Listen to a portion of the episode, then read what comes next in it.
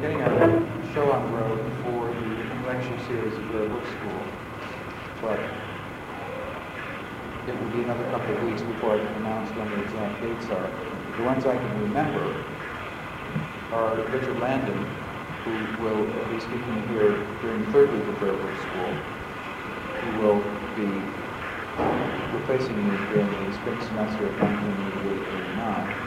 Rare Librarian at the University of Toronto Fisher Library. And also Felix Oyens, who is lecturing on aspects of early printed books and supporting the class that Paul Needham is teaching in, in Rare School this summer. Oyens and Needham first lectured for us in Rare School in 1983. And uh, then did it again in 84, and then Felix did it by himself in 85. And took a year off in 86 and in 87, but came back to give an evening lecture in 87. And I learned that talking to either of them is talking to the same person. When I asked Felix if he wanted to teach this year, he said he didn't, but he had a feeling that uh, Paul Needham might be willing to. And sure enough.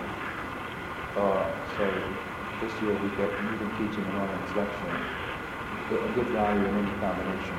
I'll have the complete list of Book School evening lectures out by the middle of this month. The lecture tonight is the final in the spring series and we'll be taking break between now and the week of June 6th. Charles Benson from the Department of Overprinted Books at Trinity College Dublin, speaking uh, on the fate of the Irish book trade. It's very pleasure to welcome him to Columbia.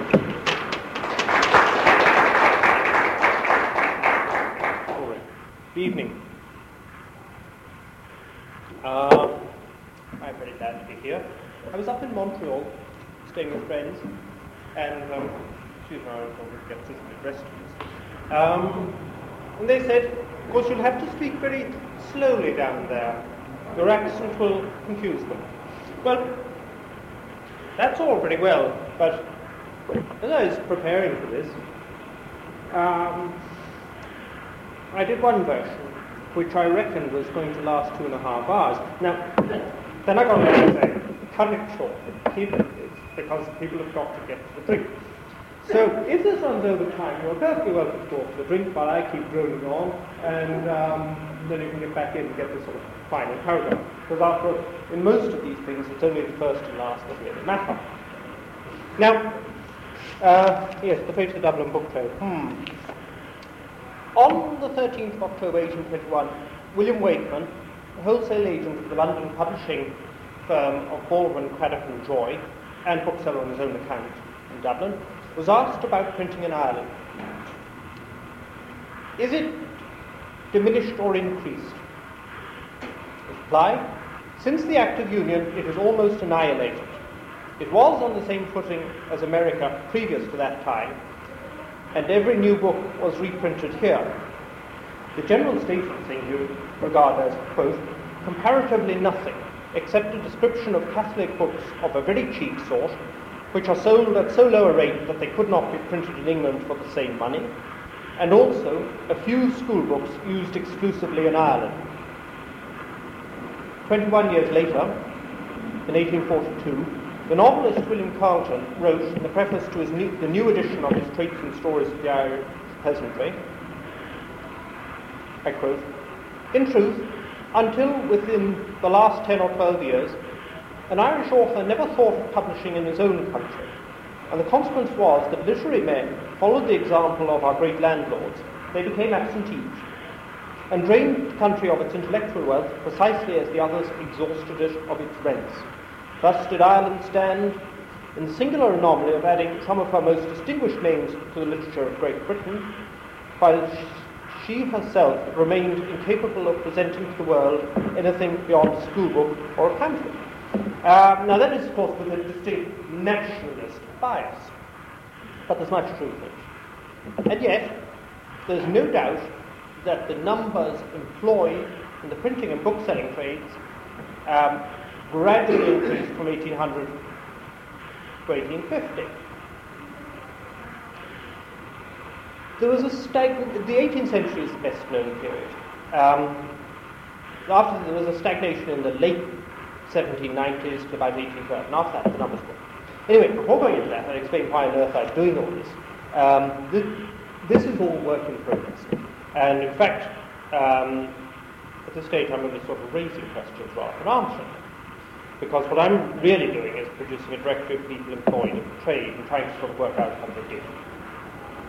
Um, that is dealing with printing and allied trades, excluding paper makers, because that is an area which is so complicated now um, from all sorts of reasons, including um, Luddite burnings of machinery and all the sort of stuff that we can popping up in the and so on. Scotsmen being imported as blacklegs.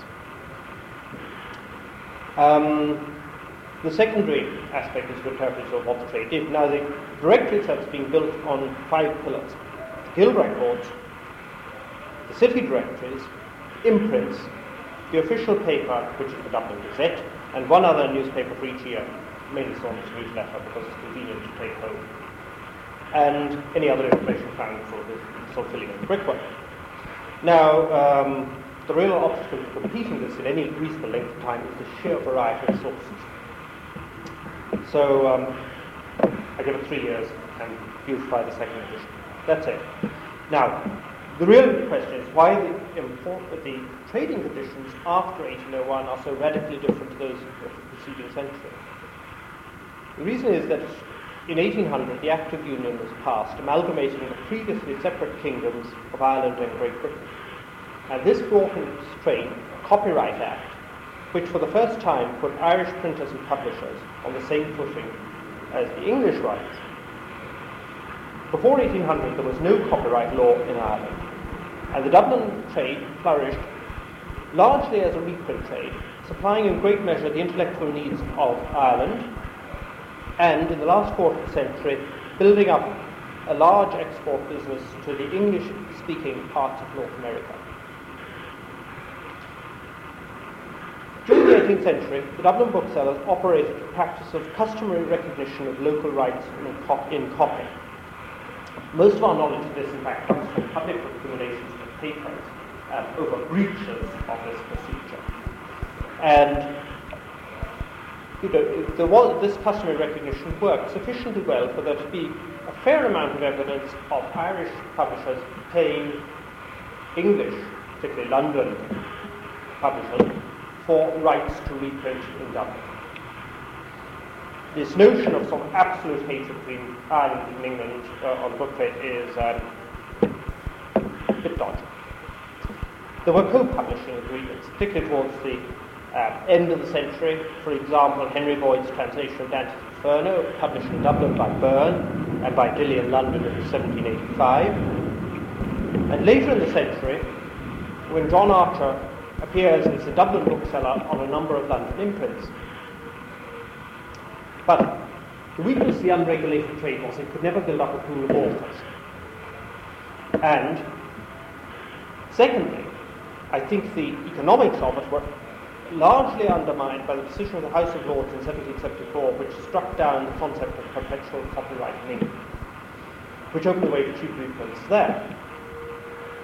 So the margins profit are coming under pressure towards the end of the century, and rising duties on paper imposed by the Irish Parliament led to petitions from the master printers and also from the journeyman printers, who complained in 1796, I quote, that in consequence of said duty, the price of printing paper has been so enhanced that the printing of elegant editions of several useful and valuable works has declined, and an increased importation of books substituted to the manifest injury of petitioners and their families.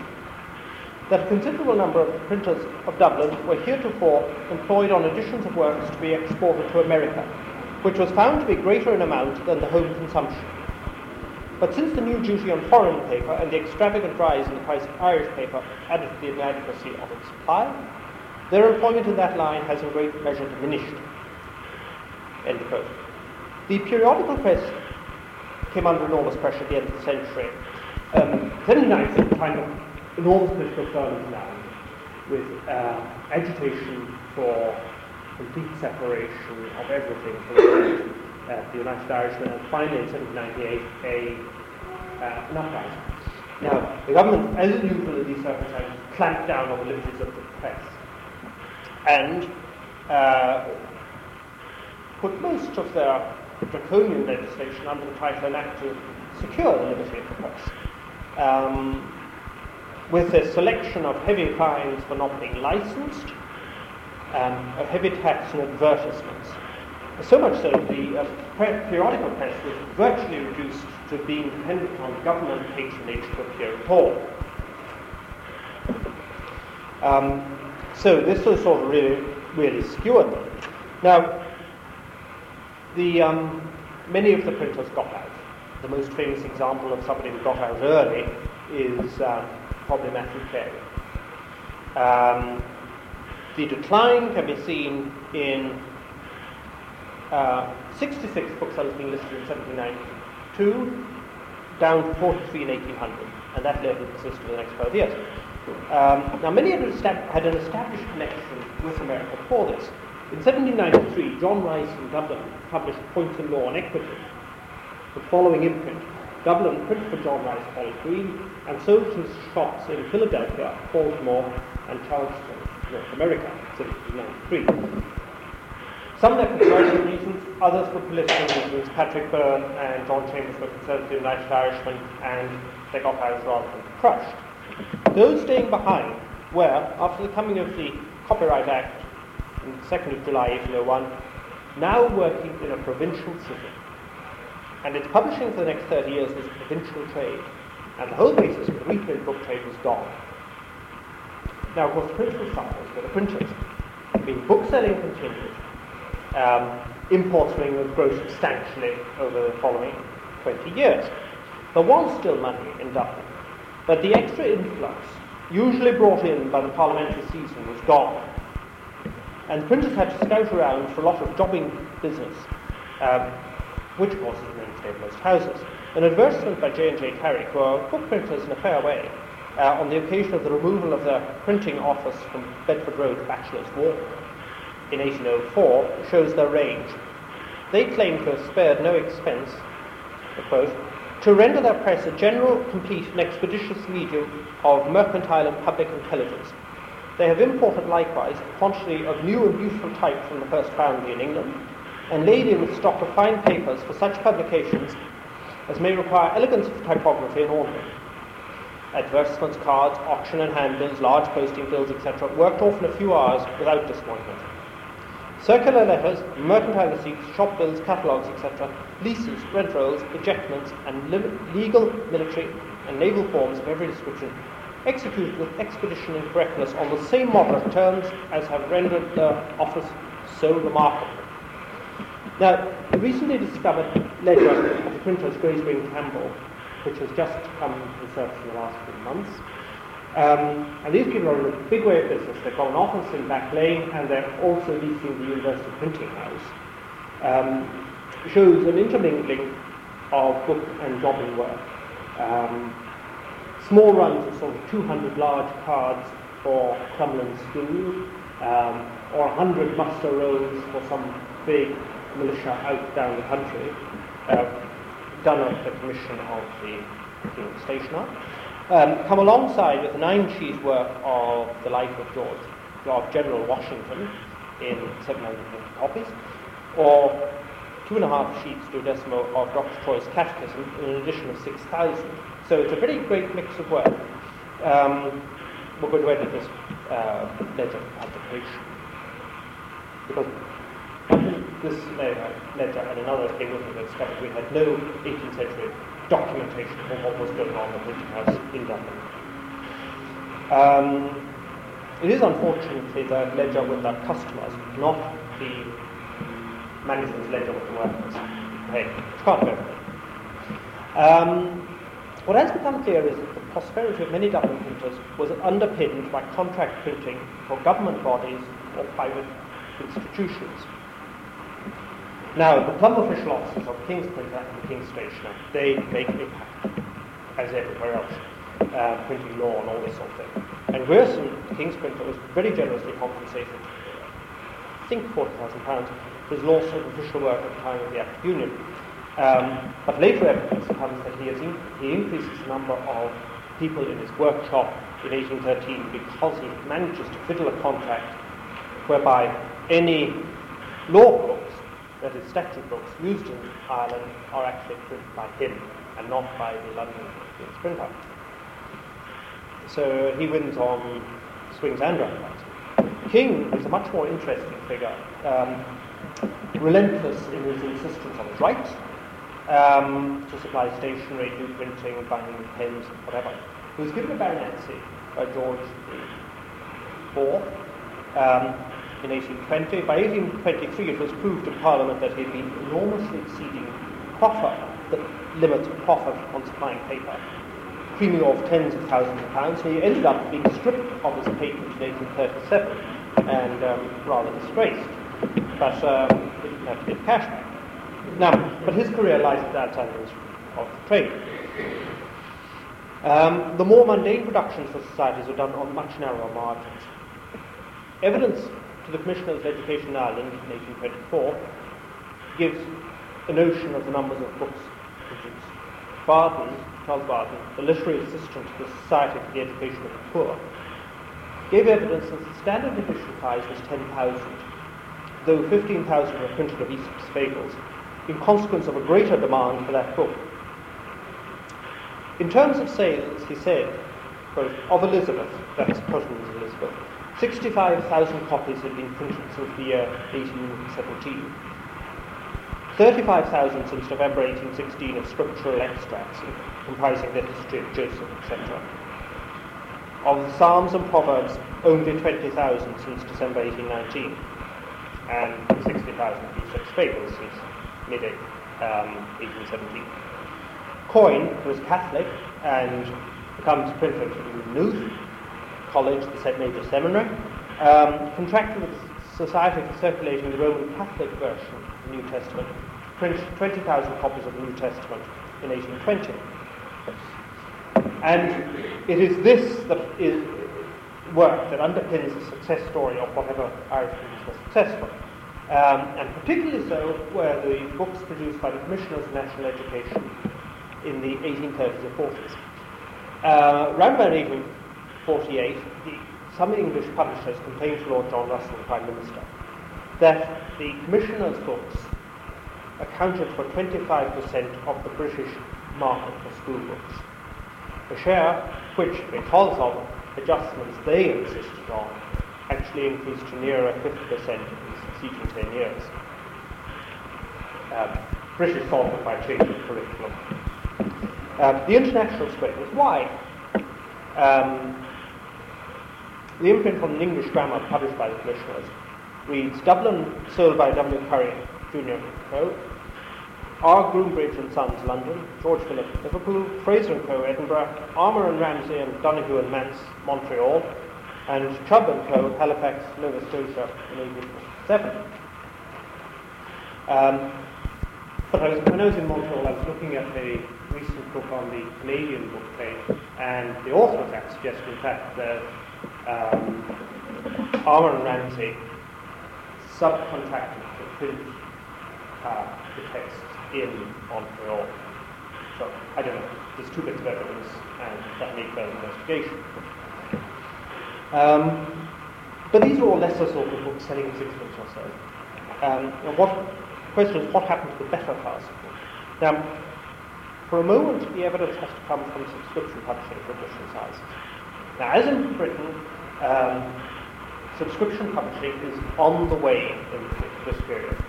A quick run round the usual sources um, gives a total of 158 for the period. Uh, that's an inadequate figure. I expect it will be doubled um, in the course of time, uh, notwithstanding any work being done in Newcastle, Britain. Now these divide into 107 for 1801 to 1825 and 51 from 1826 to 1850. Um, you can discount a certain number of these to an extent because the annual racing calendar has a list of subscribers every year. The thing that the people who are working, gathering the book subscription lists in Britain don't seem to have realized. Um, but, uh, I pres- and I presume the English racing calendar also has annual subscribers. And somebody said to me, uh, these people aren't subscribing to the book, but I think they were, and they probably read it pretty closely. But anyway, away from the racing calendar, um, a few things on sizes. One example is James Gordon, who wrote a new history of Ireland in 1804, published by subscription. Um, he recognised the lesser wealth of Ireland compared to Britain, so while a quarto edition was printed in London, he announced uh, proposals um, for an octavo edition in Dublin because he wished to accommodate his fellow countrymen with a cheap edition, so he said. Um, and of this one, some copies of very fine paper came in at one pound two and ninepence, and others came in at seventeen and sixpence, different five shillings. And he got 281 subscribers for 560 copies of this edition.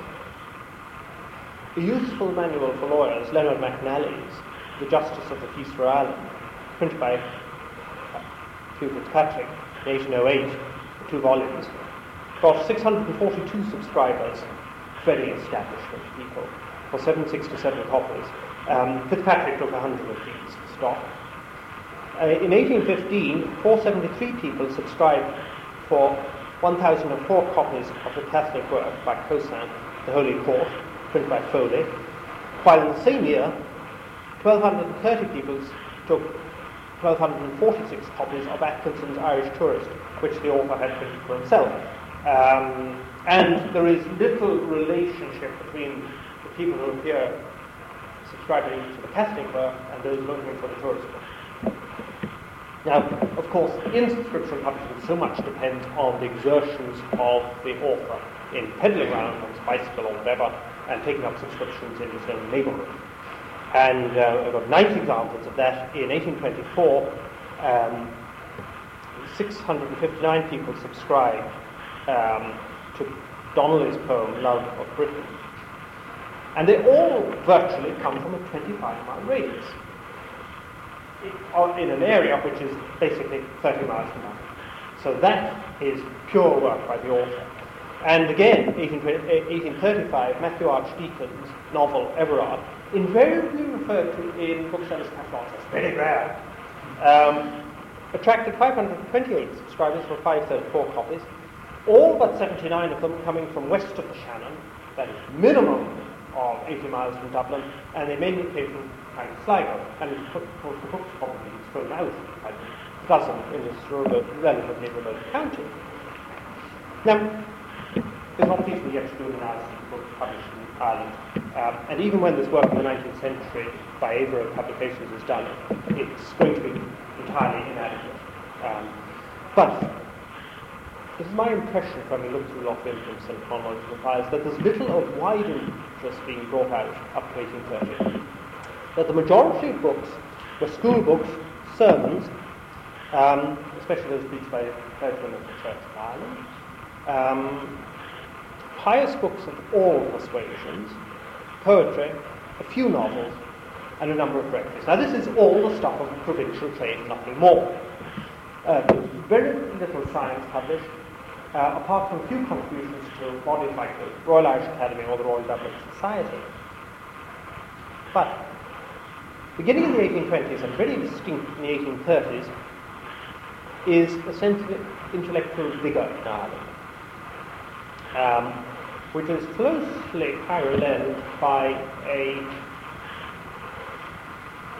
sense of missionary zeal by the established church. They're in an awful lot of trouble for their tithe collecting, but they really feel at this stage that having been an established church for, by then, 280 years, it's time to start converting the Irish. And um, there's great, great vigour and, um, well, plenty of spats between uh, different denominations.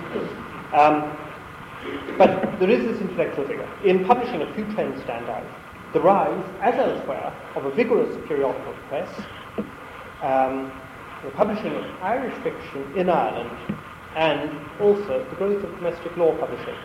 Um, the periodical publishing covered the whole spectrum of society, from cheap artisans' magazines to the internationally known and respected Dublin University magazine, um, edited by Lever at the tail end of the 30s, and later on by Lefferts, the um, writer of great things like Asphalt, Hershoff, and Silence. Um, the publishing of fiction, which reached an international audience, is marked largely by the works of Lever, um, published by Curry and Co. until they went broke in the late 1840s. Now, Lever, unfortunately, is now only a footnote in um, history of English literature. Um, regarded as a minor Irish novelist, terribly prolific, but um, the interesting thing is at the time he was being compared by the critics rather favourably with Dickens. They would sooner have written Lever's books than Dickens. Well, well, I can't stand Dickens anyway, so I would too. But, um, but Lever's reputation has gone completely. But nonetheless, I mean, these, these were being published in large numbers and being exported. Um, and it is the sort of the sense of a revival of the trade in international terms and in prestige. Um, now, the third thing is the taking off of Irish law publishing. Despite the large number of titles published in law in the 18th century Dublin, very few originated in Ireland or specifically written with an Irish audience in mind, notwithstanding the fact of a separate legal system. But in the late 1820s, it begins a of publishing.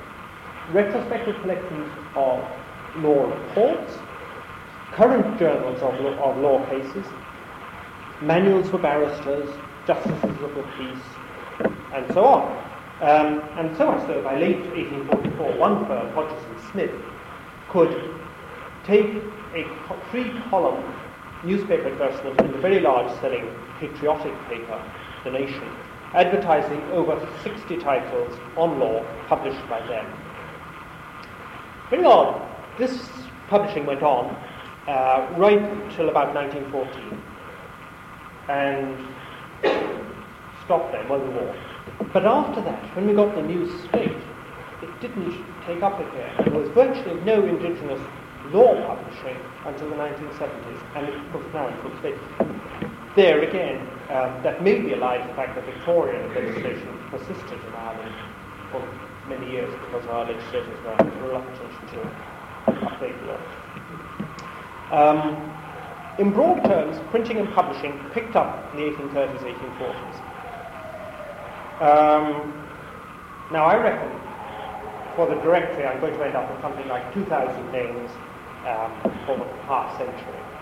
These are people in all levels of the business, from people who push book barrels around the keys, selling off second-hand books, to major publishers.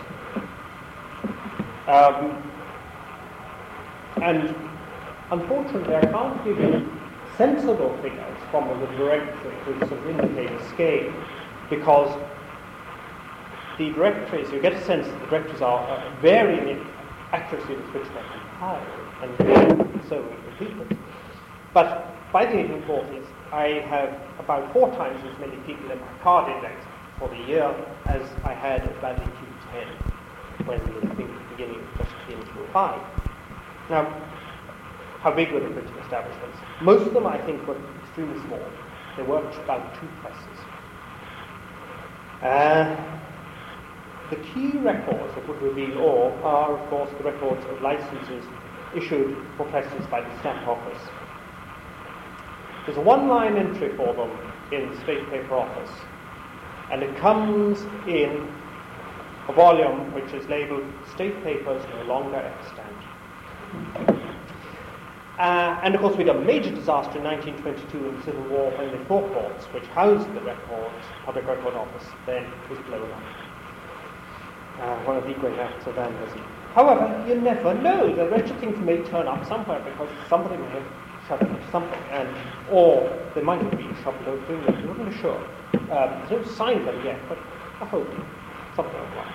In the meantime, the, our estimates of the early part of the centuries have to come largely from advertisements of uh, forced sales. Um, more information comes from other sources in the 30s. Um,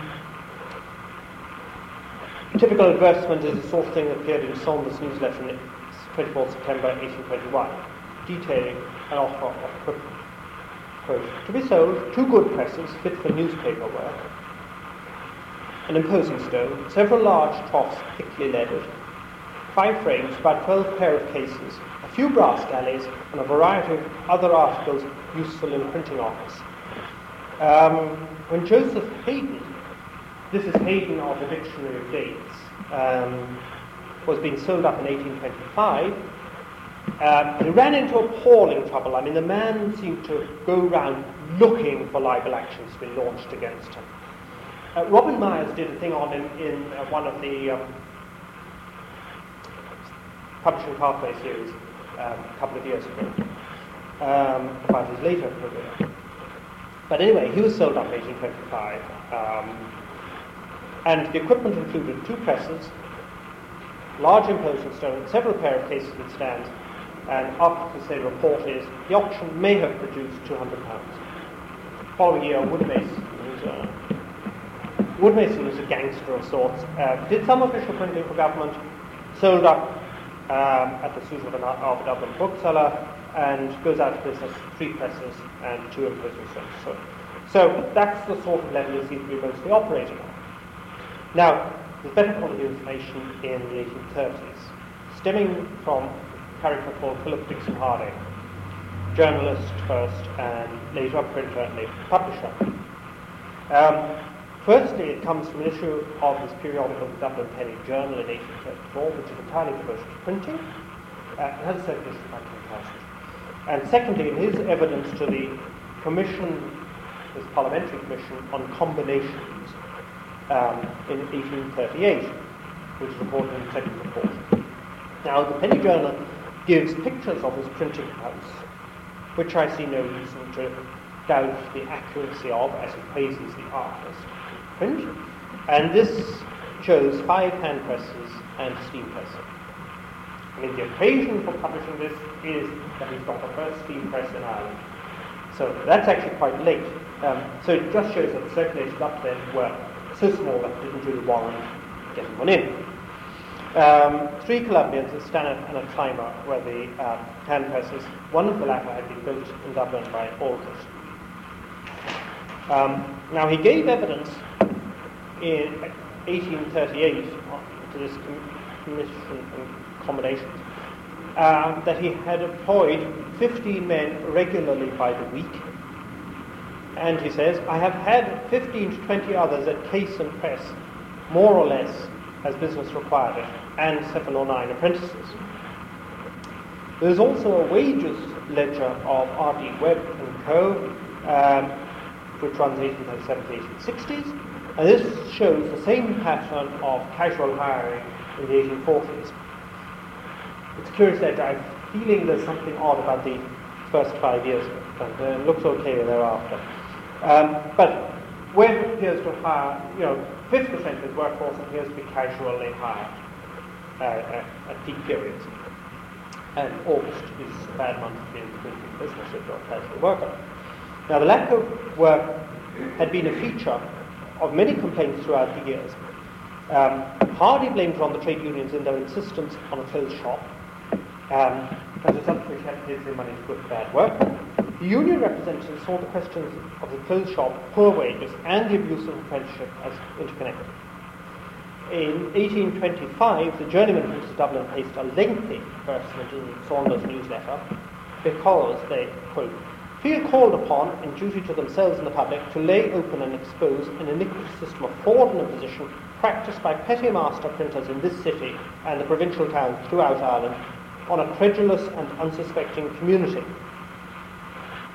These men, alive only to what affects themselves and reckless of the evil consequences that must result to others from prosecution of their interested schemes, contrive to impose on the public, by representation of the prosperous state of the printing business, of the respectability and intelligence of the members of that art, of the golden prospects that await a young man on completing his apprenticeship, etc., and hold out a variety of other hopes and expectations equally vague and illusory until they fill their establishment with apprentices, from the parents of each of whom they have extorted a large fee.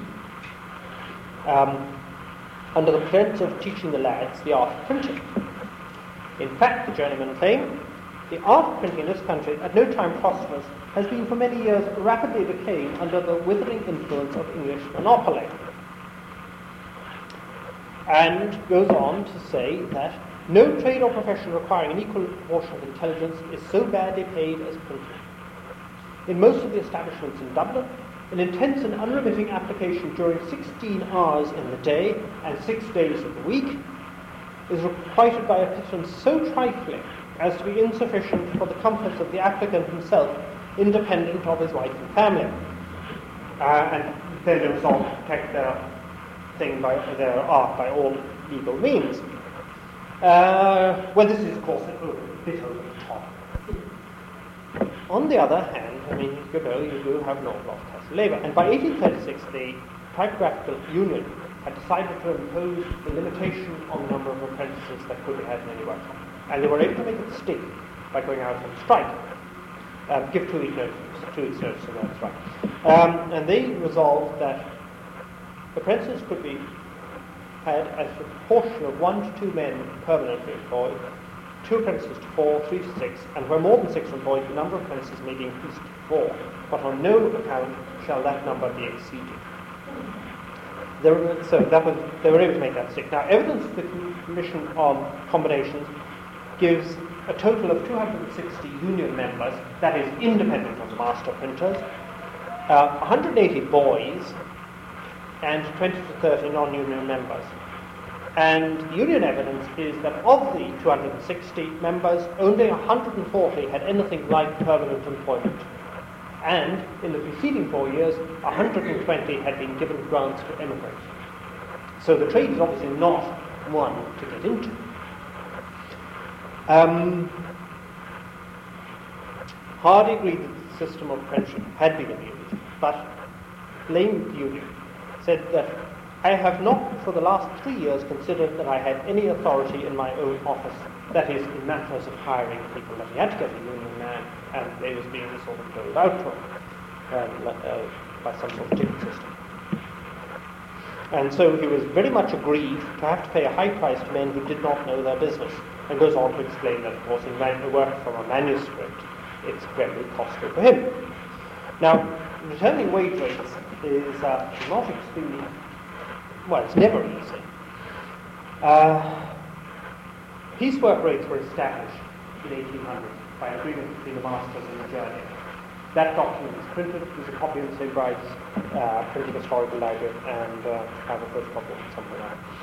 Um, 1826, despite the journeyman's okay, despite uh, very considerable hardship, which led to a funds being raised for unemployed printers.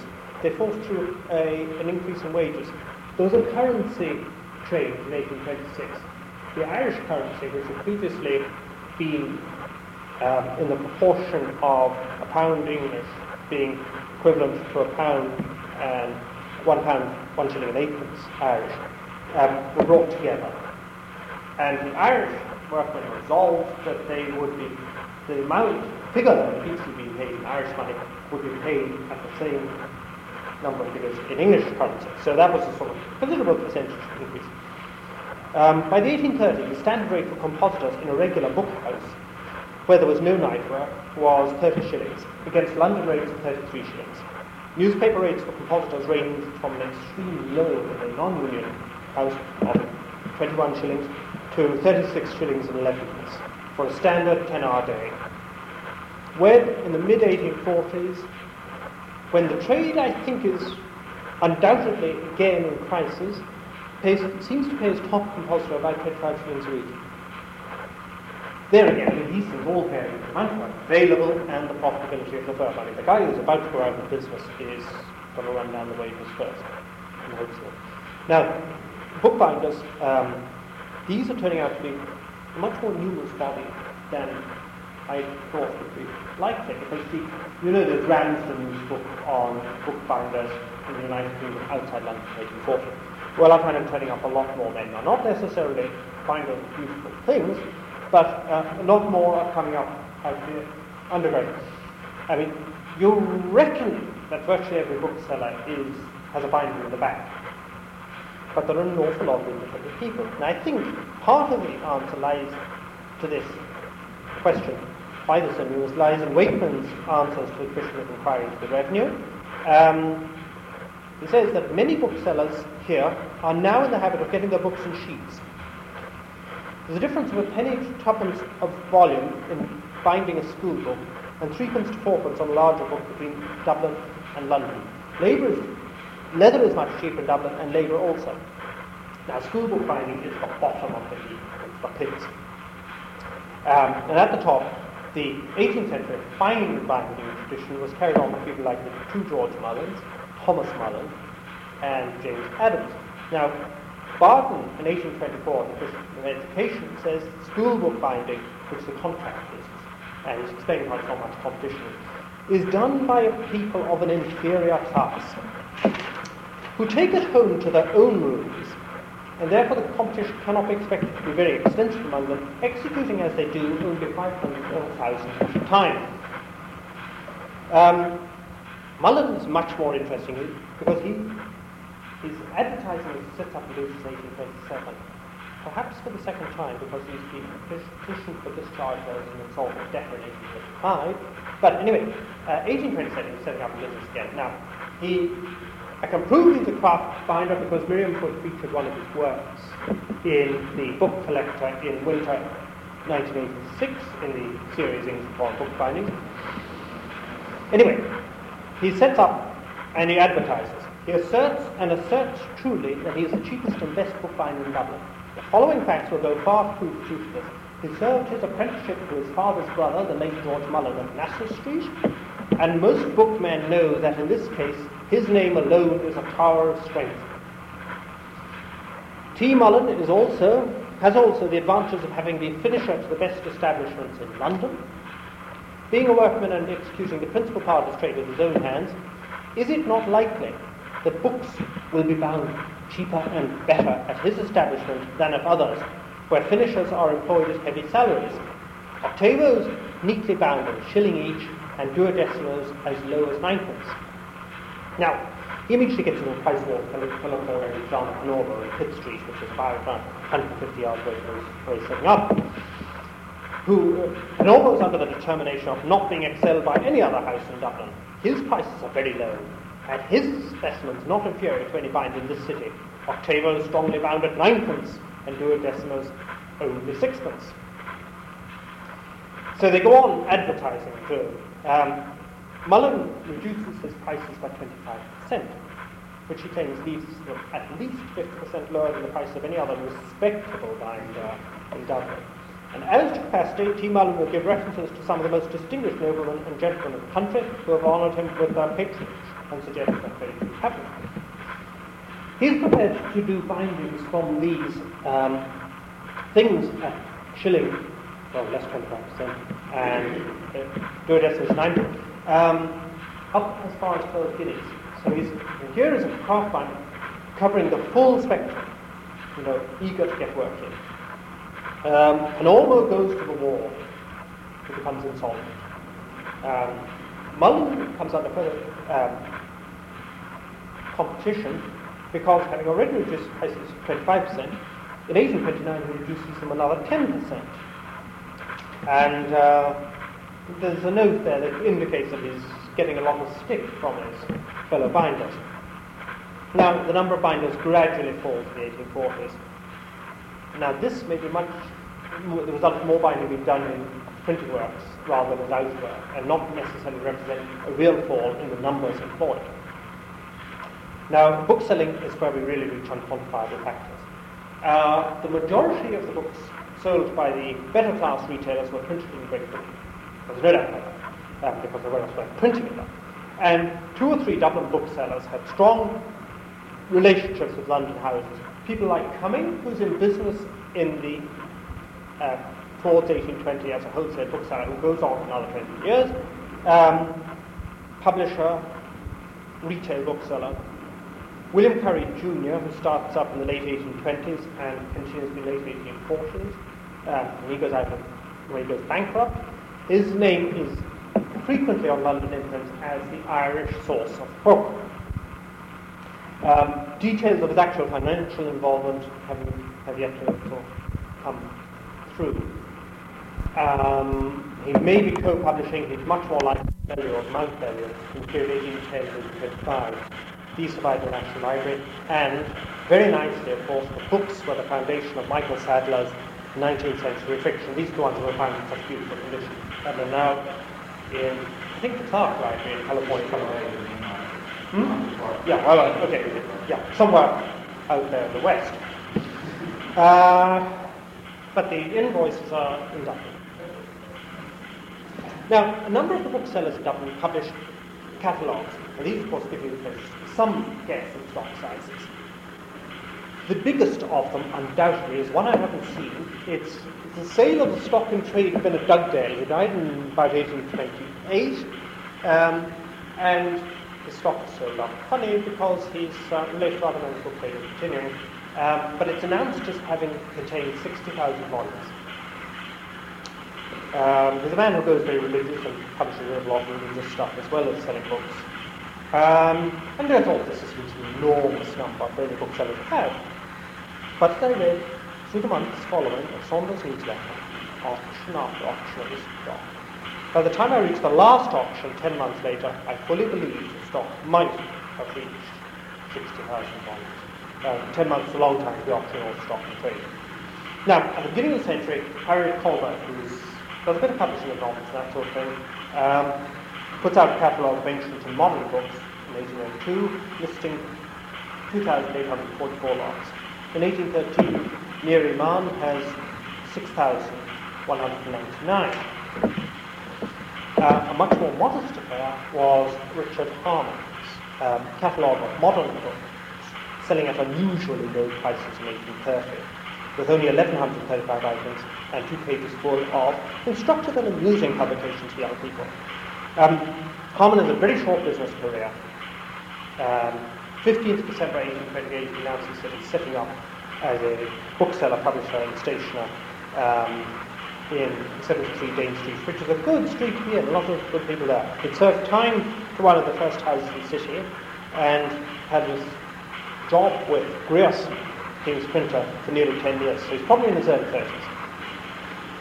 And um, he opened his shop by the end of that year, 1838. He tries to get the lawyer's patronage by saying he's supposed to open a library with law texts in it and reports. Um, in late October 1829, he starts up a weekly periodical. Then uh, he runs into domestic disaster. His son dies aged five months of an inflammation of the lungs. Um, now, it's very tempting to sort of suggest that as he goes out visiting 30. Um, the half has gone out. But I think it's probably wrong to do so. But by the second week of April 1830, he returns quickly to St. Lucia, publishes the catalogue, put the house up sale, and go, comes under notice later as insolvent in 1832, being described as a writing. Um, a much bigger enterprise is Grant and Beauchamp from the 1820s to the 1840s, putting out a lot of catalogues dealing in modern and old books. Uh, the bargain in the catalogue of 1833 was the uh, unidentified sense and sensibility of three volumes to a decimal London 1813, pretty neatly half bound, eight shillings, with a note, sells at one pound, three shillings, in London. Uh, so that was the, the bargain of the year. Um, they published catalogues up to between seven and nine thousand volumes. Uh, Shakespeare third folio at six guineas, um, with a remark that this retails in London at 18 guineas. Um, in 1838, and this is nice, they have a catalogue of very extensive second-hand books, uh, which are running title, actually running along the foot saying catalogue of cheap books, uh, extensively classified and um, obtaining the first appearance in Dublin that we know of, of the of Lutheran tracts, uh, which Kingsley gathered thousands. And um, Ullathorne, who later became Archbishop in Australia, um, bought 19 volumes, and I think probably from this catalogue, uh, four and sixpence a bound volume and with notes.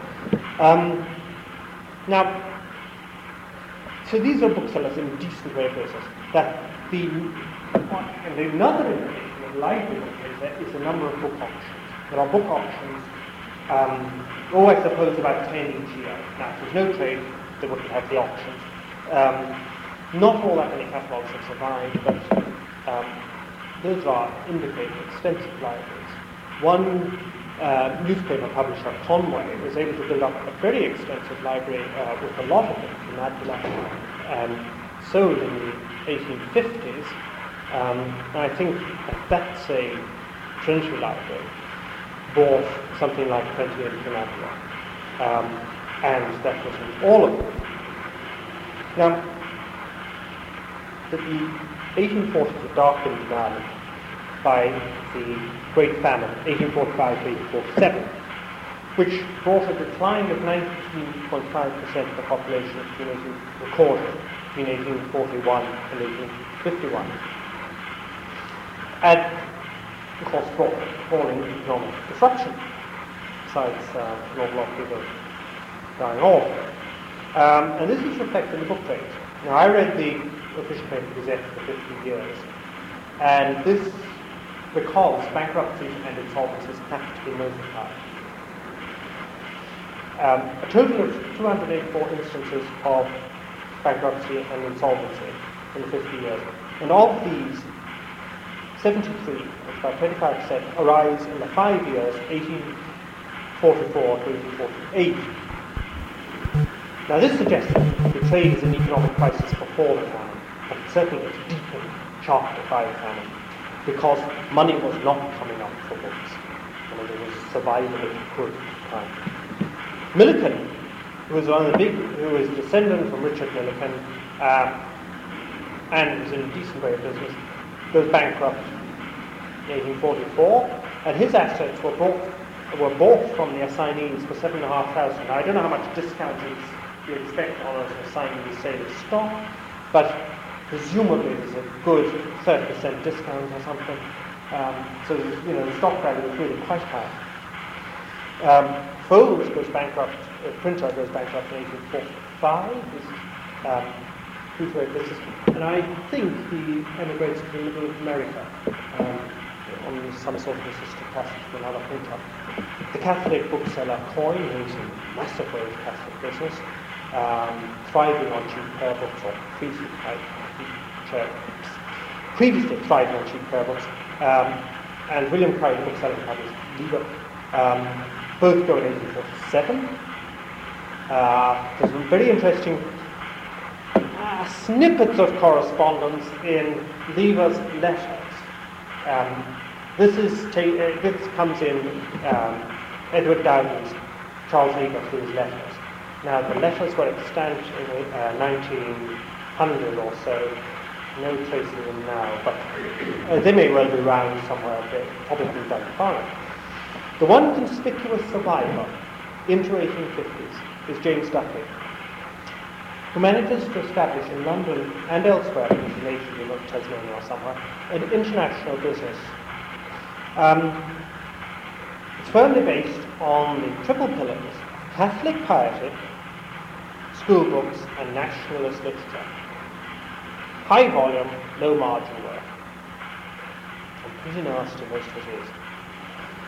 The half century closes with trade sadly disturbed by the economic consequences of the famine, but signs of vigour um, in the export of the school books by the commissioners, the emergence of Dublin in the international scene, and the maturing of the Dublin University Press, who in 18, which in 1851 published the best 19th century book produced in Ireland, the by two language uh, Annals of the Four Masters. Now, so there's a general pattern, despite hiccups, was an awful government in 1886 and the famine years, of expansion from about 1812 on. Um, but the loss of people was hard. Working life was generally expected to about 20 years. Um, in 1826, things were so hard there was a fund collected for unemployed printers, and Many printers were employed on relief works by the government, breaking stones for roads. I find of them all, though most were reasonably respectable, only two were hanged. One an engraver who, for want of business, decided to print his own banknotes and was caught red-handed. The police did not take the press away from him, and his wife moved house and press and was caught a few days later. Uh, they decided not to hang her in view of her distressed condition, she rather wants her husband being hanged. I think she was sent away to Australia for a holiday, seven years, or life. And the other is I think he's a barrel boy. He's got a stand somewhere. But um, this obviously not paying. He goes in for highway robbery and is convicted of that. And the one interesting thing about his trial is that he's given a character by a shoemaker who says that the um, highwayman bookseller sold only divinity and that the shoemaker had bought 900 volumes from him. Now, allowing for partial exaggeration, trying to give this guy a good character, there is obviously a substratum of artisans are reading. And evidence of that, of course, is only going to appear. But most lived and died in, um, I think, obscurity and poverty.